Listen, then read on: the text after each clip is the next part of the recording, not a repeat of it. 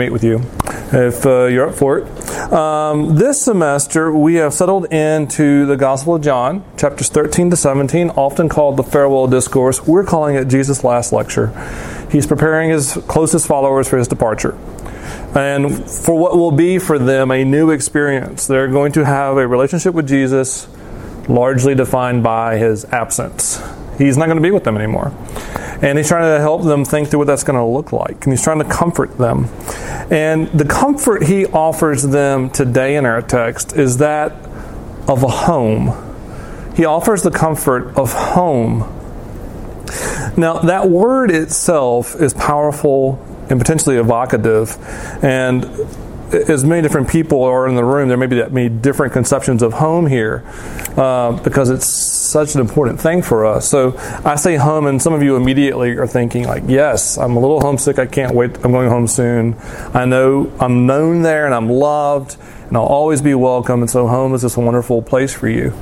Uh, for some of you, it's quite possible that home is is complicated.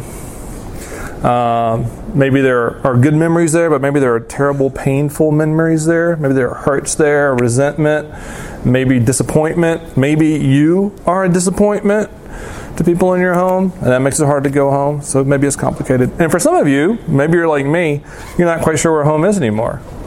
Uh, you go back and, you know, the place I used to live is not the place where my family lives, and the people I used to live with, well, they're not all there anymore. Maybe your parents are divorced, or one of them has died, and you don't know where home is. That's my experience now. And uh, so that raises the question, uh, I think it raises the question in our text. It's clear that Jesus has an idea where home is, and it's supposed to be a comfort to these men. Is it a comfort to us? Do we understand what Jesus offers and is it a comfort to us? So, our text is chapter 13, verse 36 through 14, 11. I'm going to read, and you can follow along up there. Simon, this is going back a little bit to last week, but just sort of picking up the story. Simon Peter said to Jesus, Lord, where are you going? And Jesus answered, Where I'm going, you cannot follow me now, but you will follow afterward. And Peter said, Lord, why can I not follow you now? I'll lay down my life for you. And Jesus answered, Will you lay down your life for me? Truly, truly, I say to you, the rooster will not crow until you've denied me three times. Let not your hearts be troubled. Believe in God, believe also in me. In my Father's house are many rooms. If it were not so, would I have told you that I go to prepare a place for you? And if I go and prepare a place for you, I will come again and will take you to myself, that where I am, you may be also. And you know the way to where I'm going. Thomas said to him, Lord, we do not know where you're going. How can we know the way?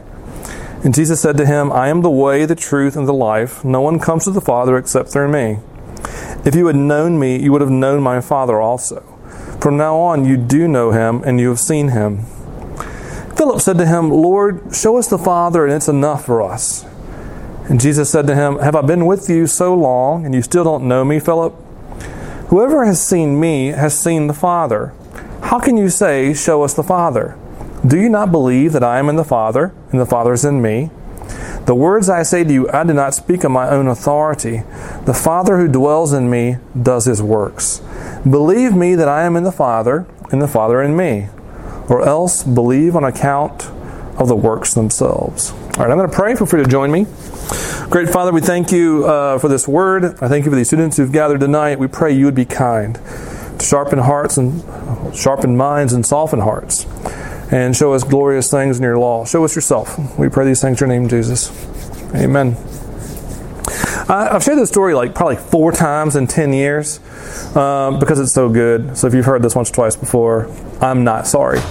Um, on April 24th, 1916, 22 men near the point of freezing sat huddled together, clinging for life on the inhospitable shore of Elephant Island. If you don't know where that is, it is about as far south as you can go. And they watched as six of their companions rode off through the treacherous ice floes of uh, the South Antarctic Ocean. Uh, they, they had almost no provisions. No one had ever inhabited this island.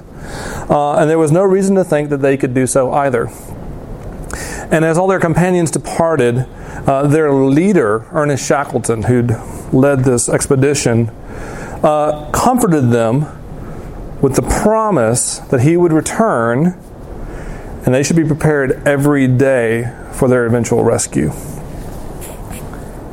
That was an absolutely ridiculous promise. They were thousands of miles from anything remotely resembling civilization. Uh, Shackleton was a great man, a great explorer, but it was just him and five men in a very, very small, uncovered boat in the winter in a wild, uncharted ocean. That crew would have to find their way back to some kind of civilization, organize a rescue party, come all the way back to Elephant Island, and do it before everyone froze to death or starved to death. And then still have to get everyone home. Neither one of these groups, the men in the boat or the men on the shore, stood much of a chance of survival, of seeing each other again, of ever getting home. So I ask two questions. That promise Shackleton made as he left in a boat, the promise of return and rescue. Would that comfort you? Thinking about the situation, the conditions, would that provide any comfort at all? And secondly, what would you need to know about Shackleton to actually believe him? To actually believe that this crazy promise he makes is possible, can be done. What would you need to know about him? I ask those questions because that is not unlike what's going on here. Jesus is leaving and his men cannot come with him. And he promises to return and bring them home. And the home he's speaking of is a heavenly home. The big picture here, of course, is his leaving is this ignominious, gruesome, humiliating death on the cross. He's already predicted he's going to die in this way. What reason do they have to think that someone who dies on the cross has access to heaven and can go there and bring them back? It's the same two questions. Does Jesus promise that He's going to return and bring them home? Bring you home to a place called heaven. Is that comforting to you at all? Is it any sort of comfort to you? And then, secondly, like the first time, what would you need to know about Jesus in order to actually believe Him? What would you need to know about Jesus in order to actually believe Him? Our text here, based on Jesus' words, is, is telling us that there is a true home waiting for those that trust in Jesus. And uh, for the first time this semester, I'm adequately organized enough. I always am organized here, but I was organized like 20 minutes earlier, which means uh, we have outlines. If you're a note taker, we have outlines up there if you'd like one. But here's the outline uh, if you're taking notes or uh, just skeptical that I'm not organized. Here you go. Here's your outline uh, a place called home, homecoming, and a home you can believe in. Okay? So let's start with a place called home. And uh, right on the heels of Jesus predicting Peter's failure, and uh, and the heartbreak of that, and it really is right on the heels. Like you know, there, Jesus didn't speak in chapter divisions; they didn't exist. He was just talking, and uh, and John that means he predicts Peter's failure. The rooster will crow three times before you deny me, and then immediately, let not your hearts be troubled. Believe in God, believe also in me. Now, how does that make sense? Of course, he's going to be troubled. They're all going to be troubled. He's going to die this terrible death. There's a traitor who's betrayed Jesus. One of them is going to deny him. They're going to be troubled. But what I think Jesus is telling them is something like be troubled, but don't stay troubled. There should be something that provides comfort in your trouble. And he speaks of a home, a place called home. It's a heavenly one. You see that in verse 2 In my Father's house are many rooms. And uh, we're talking about heaven here. Uh, Jesus is going to provide a fuller answer over a couple chapters why these men should take comfort. But his first answer is a place called home, and this reality that there's a uh, that the Father has a place with many rooms in it. This place called heaven, and the Bible has more to say about heaven than you might think, but less than some people believe. Um, so a lot of stuff you think about heaven is probably not in the Bible. Um, but it does tell us a couple things. The heaven's a place of reversal where all the broken, bad things come untrue. That's largely what Revelation tells us. All the tears wiped away, all the griefs, all the griefs and wounds healed, all the scars restored. That things are returned to the way they're supposed to be. But what we see here, predominantly in this text, is that heaven is spacious and gracious. There's many rooms, many of them. And that's good news for someone like Peter who's just heard you're going to deny me publicly a couple times. You're going to, you as the leader of my men, you're going to fail me. And right on the heels of hearing that, I can imagine Peter hearing this In my father's house are many rooms. And Peter thinking, Enough for me too?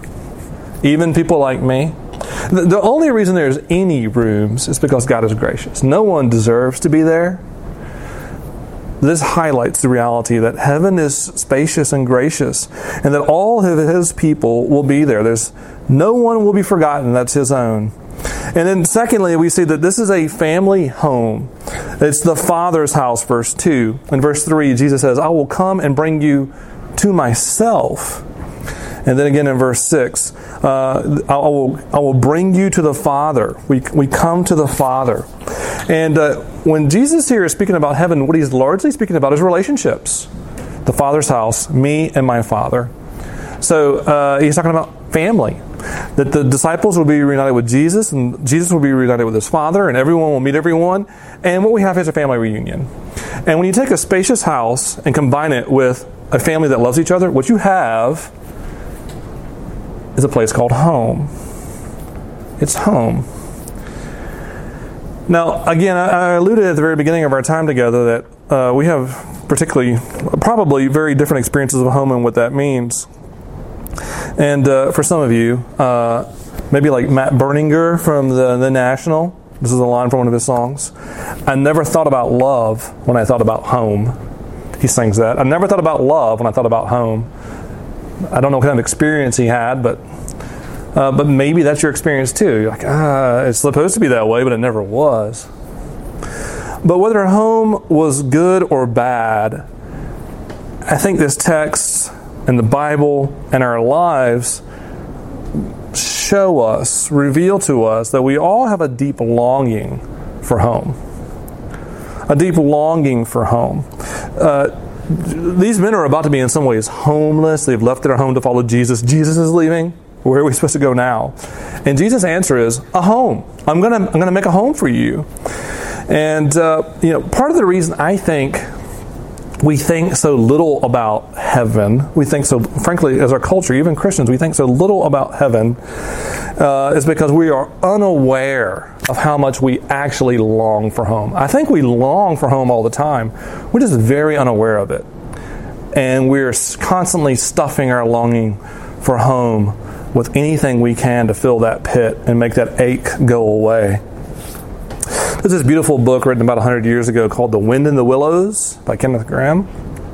It's, it really is beautiful. It's a great book. It's probably one of the best books about friendship I've ever read. So if you want to read a book about friendship and still be amused by beautiful writing, uh, I'd recommend The Wind in the Willows, Kenneth Grahame. Uh, there's a scene there in, the, in, about halfway through the book where uh, these two friends are hiking through the countryside, Mole and Rat. Mole has left home and moved in with Rat.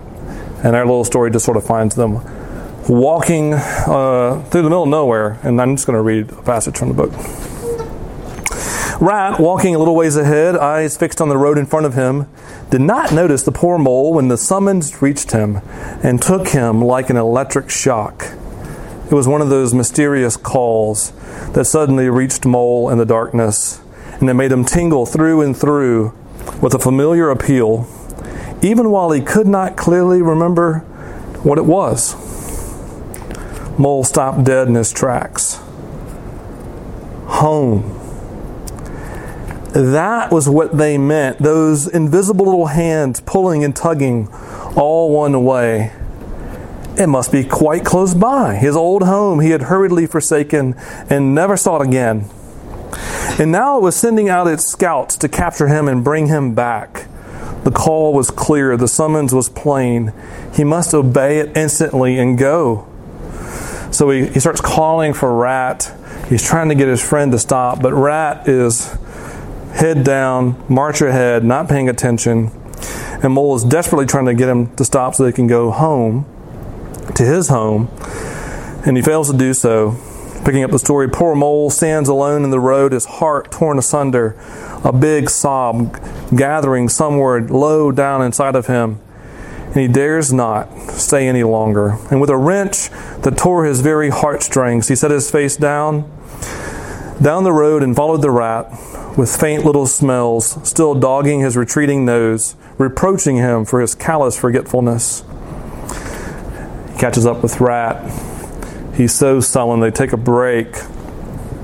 And the mole subsides forlornly on a tree stump and tries to control himself, for he feels it surely coming.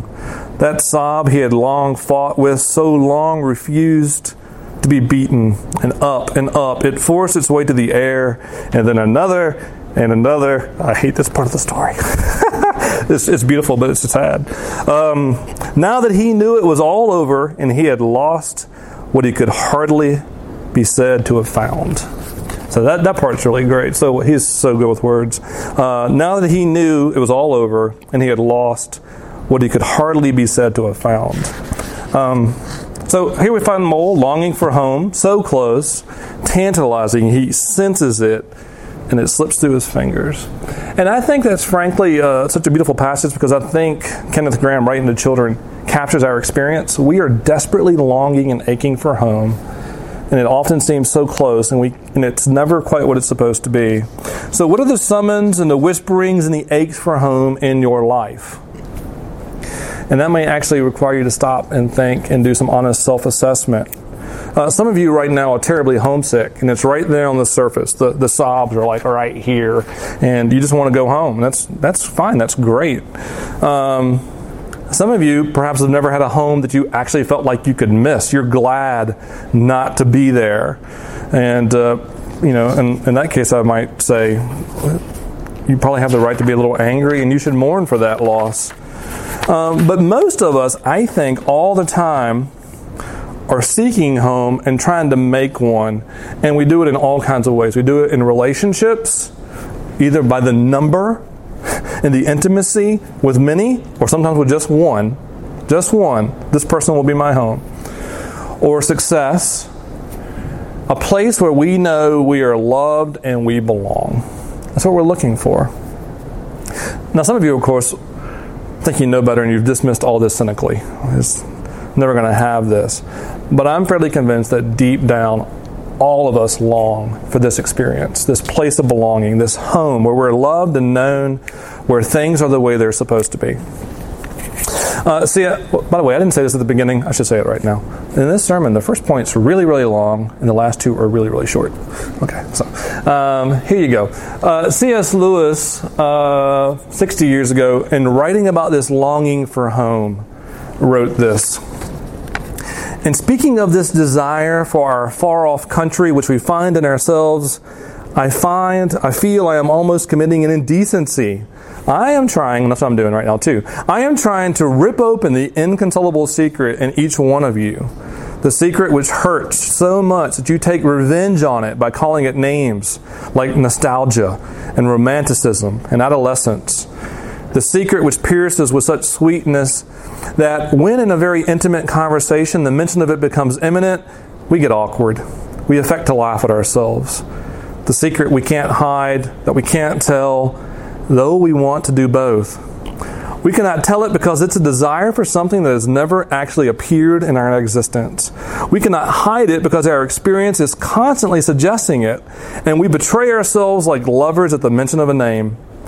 Our commonest expedient is to call it beauty and to identify it with certain moments in our past. But this is a cheat. The books or the music in which we thought the beauty was located will betray us if we trust in them. It was not in them, it only came through them. And what came through them was longing. These things, the beauty, the memory of our past, are the good images of what we really desire. But if they are mistaken for the thing itself, they turn into dumb idols. they break our hearts. For they are not the thing itself. They are only the scent of a flower we've not found, the echo of a tune we've not heard, news from a country we have never yet visited. I know that is more philosophical and wordy than some of you are used to reading, perhaps. Lewis is saying the whole world is structured with such beauty that uh, we often think the beauty we want is in those things, but we're never ultimately satisfied in those things. And we put our, all our hopes on those things, and they never quite satisfy because those are but scent of a flower and news from a country that we've never been to. They point to an ultimate home. And in another place, he wrote, a little more succinctly for you engineers, if we find ourselves with a desire, this is almost a syllogism, it probably is actually. If we find ourselves with a desire that nothing in this world can satisfy, the most probable explanation is we were made for another world. And this is where Lewis is leading us that we long and ache for so much in life out of school, out of relationships, out of friendships, because we were made for another world. We were. If you read the Bible, it's exactly what it tells us. And I'm not just talking about heaven, the way the world was supposed to be in the beginning. We were made for that. A world where everything worked perfectly, where relationships were fulfilling, and work was great and fulfilling. And we're frustrated now because things aren't the way they're supposed to be. And we, we experience what my, one of my professors called echoes of Eden all the time, of the way things are supposed to be, and it breaks our heart. But Jesus says, you find these things in a home. It's still out there. It's still out there. It's in the home that he, that he offers us. And so we long for a home, and I think we have reason to believe that Jesus can deliver it. Okay, these last two points take about five ten minutes. First, uh, we see in Jesus a homecoming. If, if, even if there's a home, we have to ask ourselves a question. Even if there is a heaven, uh, is there a way to get there? How do we know we can actually get there in any way? And uh, Jesus here is telling his men, trying to reassure him, them, there is a heaven, and I will get you there. And there's two ways that he uh, goes about trying to convince them of this that heaven has come down and heaven will go back. But look at the way he starts in verse 4. After telling them that there's a heaven and he will take them there and they know the way, uh, Thomas in verse 5 says, um, Know the way. I, we don't even know where you're going. We, we, we're completely in the dark. We're clueless. We don't know where we're going. How can we possibly know the way to get there? And then Jesus in verse 6 somewhat famously says, I am the way. And no one comes home to the Father unless they come through me. And then verse 7, he backs it up.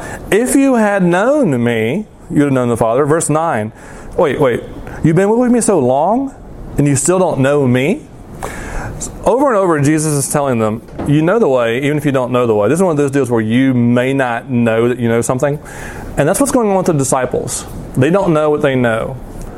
They know Jesus, and therefore they know the way. That's what he's trying to tell them.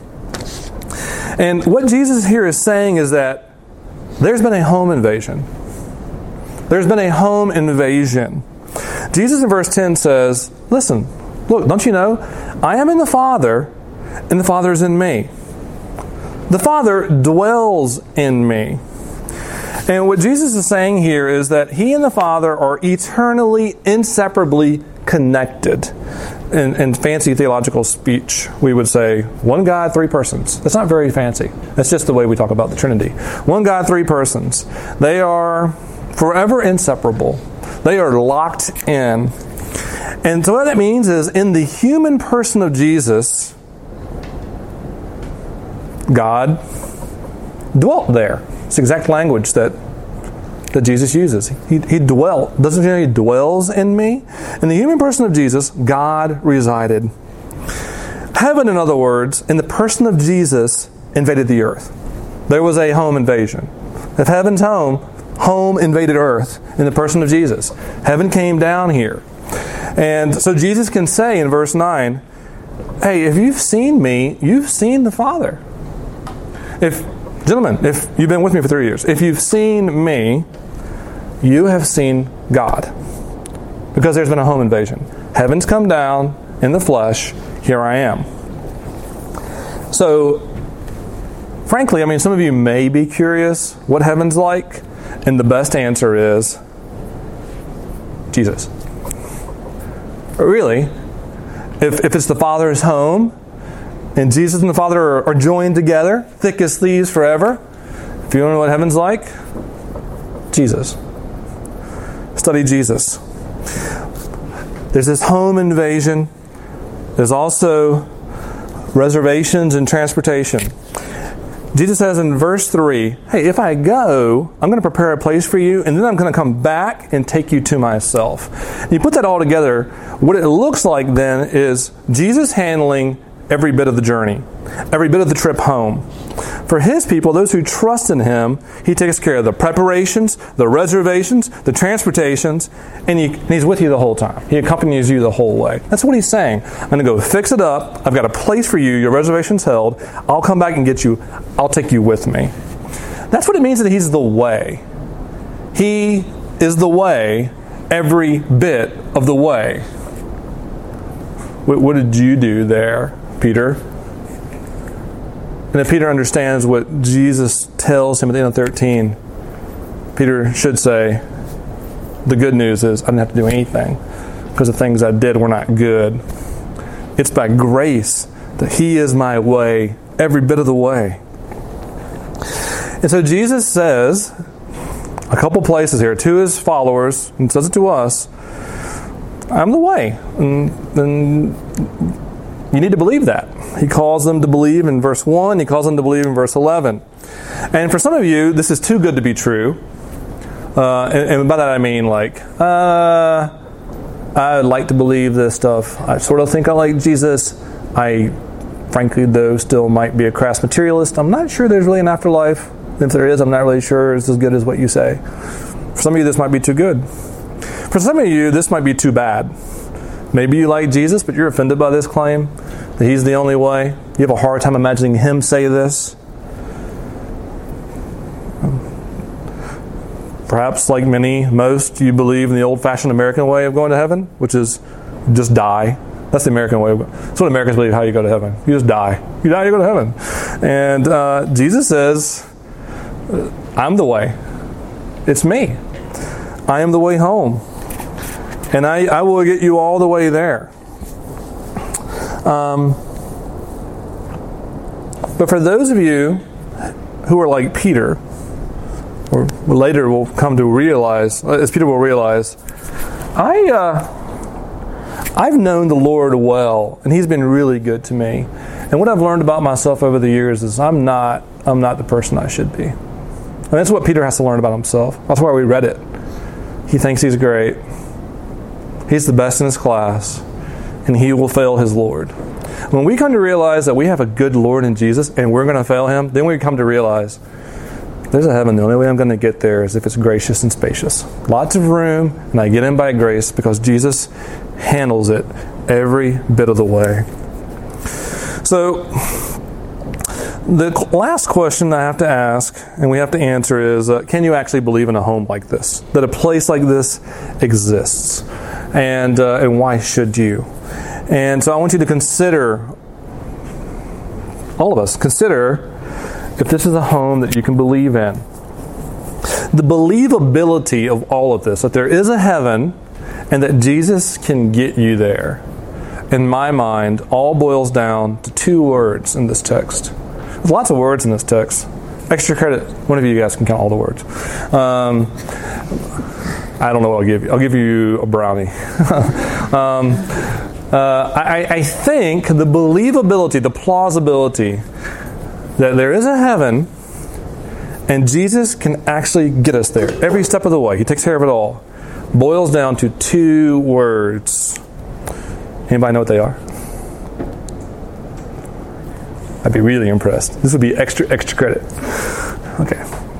Uh, I, I, realize asking in a large group setting is probably not the best way to elicit a real answer, but if you want to text me your answer, then I'll let you know. Uh, in verse 6, when Jesus says, I am the way, he also says, in the truth and the life. Okay? And we, we often, especially now, seize on that one word, the way, and some of us, like I've done, saying, There's a way! That's great! Because I didn't think there was going to be any way. And others seize on it as, How can you possibly say it's the only way? Uh, but what really matters is whether or not Jesus is the truth and the life. If he's not the truth and the life, then he's not the way. Let me explain. Jesus in verse 10, he claims to be the truth. In verse 10 says, Hey guys, because they're having trouble following, they're having trouble seeing it. And he says, Listen, the, the words I say, verse 10, the words I say, I don't speak on my own authority. No, no. It's the Father speaking through me. I, I do His will. I speak His words. He said this over and over in John. I don't speak on my own authority. I don't make stuff up. When I speak, it's God speaking. And in verse 9, he'll say, Whoever has seen me has seen the Father. Now, if this is true, then Jesus is claiming to be the perfect revelation from God. He's claiming to be the true truth. If what Jesus is saying, if he is truth, if Jesus is truth, he cannot be mistaken. Okay. If he is truth, he can't be wrong. He can't be mistaken. That means he's trustworthy. You can trust him. You can trust what he says that there's a heaven and he's the whole way there. Um, but we also need to know that he's life. And uh, and John has been claiming this since the very beginning. Four verses into the book, John says, In him, in Jesus, was life. And later in, a, in another letter, the same John writes, He is the true God and the eternal life. He puts them both there truth and life again. And what Jesus claims and what John is claiming about Jesus is this is the eternal Son of God, come in the flesh, the creator, giver, and sustainer of life who survives death and comes out the backside. If Jesus is life, he cannot be stopped by death. I mean, it stops everyone else. It stops every pretender. But if Jesus is truth, he can't be wrong.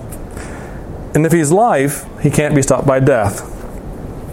If those two things are true, that he's truth and he's life, then he's the way. Why doubt? Jesus recognizes how hard this is. He's got men who've been with him for three years and they don't get it. So if, if you're struggling and saying, I hear what you're saying, it's still hard, hard to swallow. Or some of you are saying, listen, I'm a Christian. I, I, I, I don't think about heaven nearly enough and I'm struggling too. Listen to the invitation Jesus gives here in verses 10 and 11. Hear my words. If, if you can't believe, see the things I've done. Consider the works Study the words, study the works, and wrestle with whether or not these things I say and these things are due aren't truth and life. Aren't more aren't full of truth and life in ways that surpass everything else. See if there's not proof in the person of Jesus that God has invaded the earth. That there's been a home invasion. And if, if you are a Christian, eh, then do the same thing. Consider that Jesus is the truth and the life, that he can't be wrong, and that he can't be stopped, and therefore he can never forsake you, and his love is always dependable, and you have every reason to trust him. Every reason to trust him. He is the truth and the life. So on August 30th, 1916, the Yelcho, and it's just a, it's a terrible sounding name for a boat, the Yelcho. Anyway, uh, is this dinged up Chilean tugboat uh, approaches Elephant Isle. And it finds 22 men sitting on the beach expecting their arrival. All alive, all waiting, bags packed, ready to go. Every day since Shackleton's leaving. Because they had believed Shackleton's promise. Because they believed Shackleton. They knew what kind of man he was. And Shackleton and his men, for their part, risked their lives on the open on the open sea, survived a hurricane in an open boat on the ocean, found a mountain that they thought no one inhabited, an island, climbed a mountain that no one climbed ever before and no one else ever did again until 1955. And that man in 1955, after he'd done it, said, I don't know how those men did it, except that they had to. They did all that in order to bring these men home. Jesus didn't have to, He chose to. He could have chosen not to. But to get us home, to get us back to the Father, He chose to. He chose to make a way. As the truth and the life, He didn't have to risk His life. He had to give His life. He had to lay down His life. And in doing that, He made a way. He made a way all the way home for us. He went through death and out death's back door in order to bring all of us home. And I want you to think about that home. I'm not a pie in the sky, think about heaven every day kind of person. But I, I need you to grasp this reality. If you're seeking all that you long for in home, in heaven, on this earth, you will be continually disappointed.